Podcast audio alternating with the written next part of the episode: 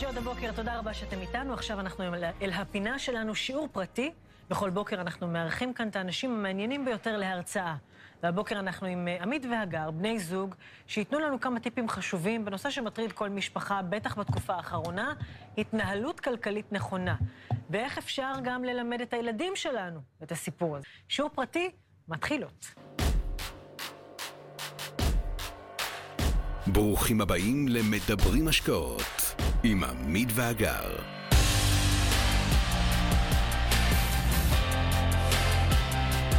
אין לי כסף, אין לי, אבא כך אומר, הלוואי והיה לי... נעים מאוד. נעים מאוד. עמית ואגר, זוג נורמטיבי, הורים לחמישה ילדים יחד. מה?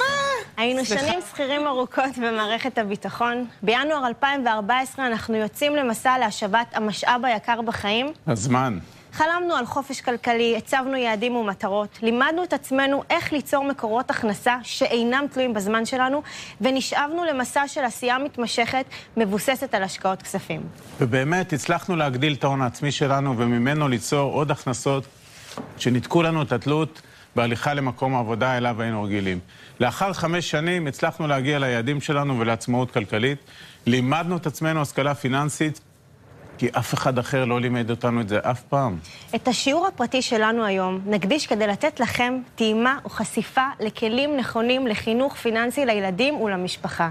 יש מי שקורא לזה חינוך פיננסי, או יותר נכון, היעדר חינוך פיננסי.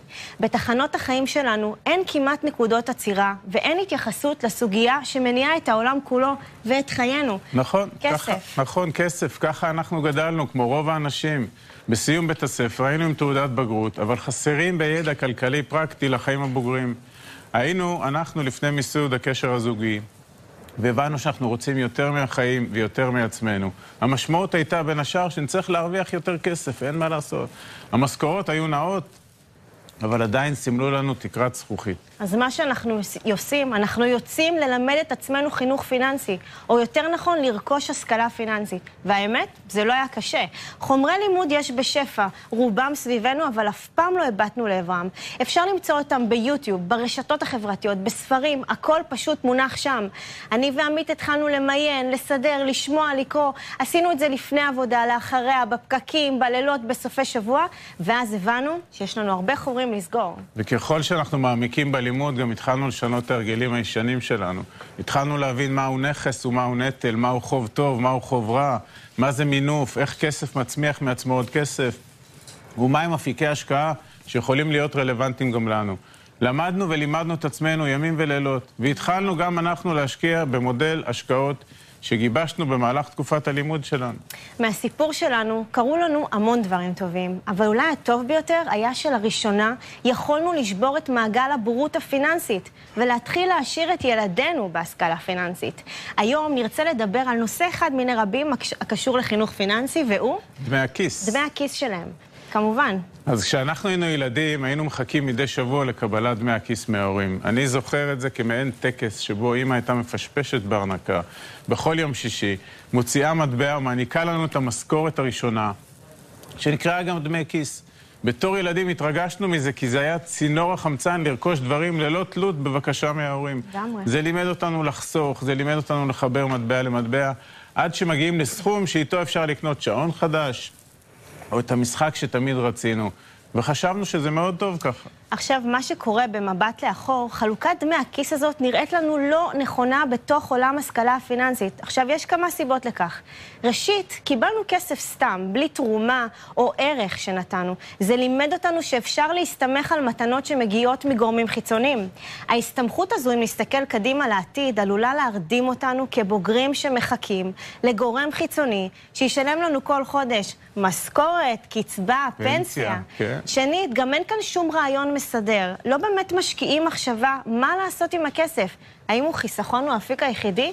אולי בכלל אפשר להשקיע את הכסף הזה. אז מה אנחנו היום מציעים פה לעשות עם או. המנהג הזה שנקרא דמי כיס? או, אני חיכיתי כבר שתגיע טוב שהגענו. לזה. אז ככה, אנחנו ההורים רוצים לתת לילדים כלים, ידע ופרקטיקה להתנהלות פיננסית נבונה בחייהם. בואו ניקח את דמי הכיס לאקסטרים. עכשיו אני צריכה שתדמיינו, אתם ההורים והילדים יושבים יחד למפגש המוקדש כולו לשיחה פיננסית, וההורים מציגים את המתווה הבא. אז ככה, הילדים יקבלו יקבלו בתחילת השנה סכום גדול חד פעמי של דמי הכיס שיגלם דמי כיס שנה קדימה. לצורך הדוגמה, 100 שקל הם דמי הכיס החודשיים, אז כל ילד יקבל בינואר 1,200 שקלים שמגלמים 12 חודשים קדימה. הסכום הזה הופך להיות התקציב השנתי של המפעל הפרטי של כל ילד. הילד יהיה המנכ"ל והמפעל עליו והמפעל, להתנהל, כן. והסכום הזה לפי מספר כללים. הכסף יחולק לפי שיקול דעתו של הילד מנכ"ל לארבע קטגוריות. הראשונה, התפתחות אישית, פה אנחנו נחפש למידה שהילד ישקיע בעצמו, לדוגמה בקורסים מקצועיים, בספרות מקצועית, במשחקים רלוונטיים. השקעה. כאן נרצה שהכסף יעבוד כדי לייצר עוד כסף, פשוטו כמשמעו. תרומה, פה נבקש מהילד למצוא גוף ראוי לתרומה מתוך התקציב שלו, זה יכול להיות כל גוף. ובואו לא נשכח את סעיף הבזבוזים, עדיין אנחנו מדברים כאן על ילדים, ודמי הכיס נועדו לבזבוזים, אבל הילד יקצה לעצמו חלק מהתקציב לדברים שהוא רוצה לקנות לעצמו בכסף שלו. רק בואו נשים לב שסדר העדיפויות החדש כרגע, הבזבוזים הם חשובים, אבל אחרונים בתור. אנחנו רוצים לרכוש השכלה פיננסית. אז איך הדבר הזה יקרה בפרקטיקה? אז הילד המנכ"ל יציג להורים את החלוקה באחוזים של אותם 1,200 שקלים, לפי ארבעת הפרמטרים שדיברנו עליהם. כמה כסף יקבל כל אחד מארבעת אפיקי חלוקת התקציב. הילד יציג להורים מה הוא מתכוון לרכוש להתפתחות אישית, איפה הוא חושב להשקיע את החלק של ההשקעה, למי ולמה הוא רוצה לתרום. ההורים מצידם יידרשו לתת לילד סיוע, ליווי ועצה באשר לשלוש הבחירות שלו, שכן לא בטוח בכלל שהילד ידע מה נכון לו לקנות להתפתחות אישית, איפה כדאי להשקיע את החלק של ההשקעה ולמי הכי נכון לתרום. כל רבעון ייפגשו ההורים והמנכ"ל הצעיר לדיון על התקדמות הביצוע של התוכנית מול התכנון. נכון. אוקיי, אז בואו רגע נחשוב מה יוצא לנו מזה. Mm-hmm. התשובה מתחלקת לשלושה חלקים. הילדים הופכים לאחראים למפעל שלהם. יש להם תקציב, יש להם צורך בתכנון, יש להם הוצאות מוכתבות. יש להם חופש בחירה ויוזמה, והם מחלקים את העוגה לפי ההיגיון שלהם. הם חייבים ללמוד תחומים חדשים, לדוגמה, אפיקי השקעה. כדי להחליט איפה למקסם את הכסף, הם נדרשים להתכונן לישיבת דירקטוריון רבעונית. עם ההורים. ההורים הופכים לגורמי השפעה ומוקדי ידע שנועדו לעזור לילדים. ההורים גם כן מתחייבים לבצע תהליך למידה וחשיבה על שאלות שיעלו מהמנכ"לים החדשים. במשפחה.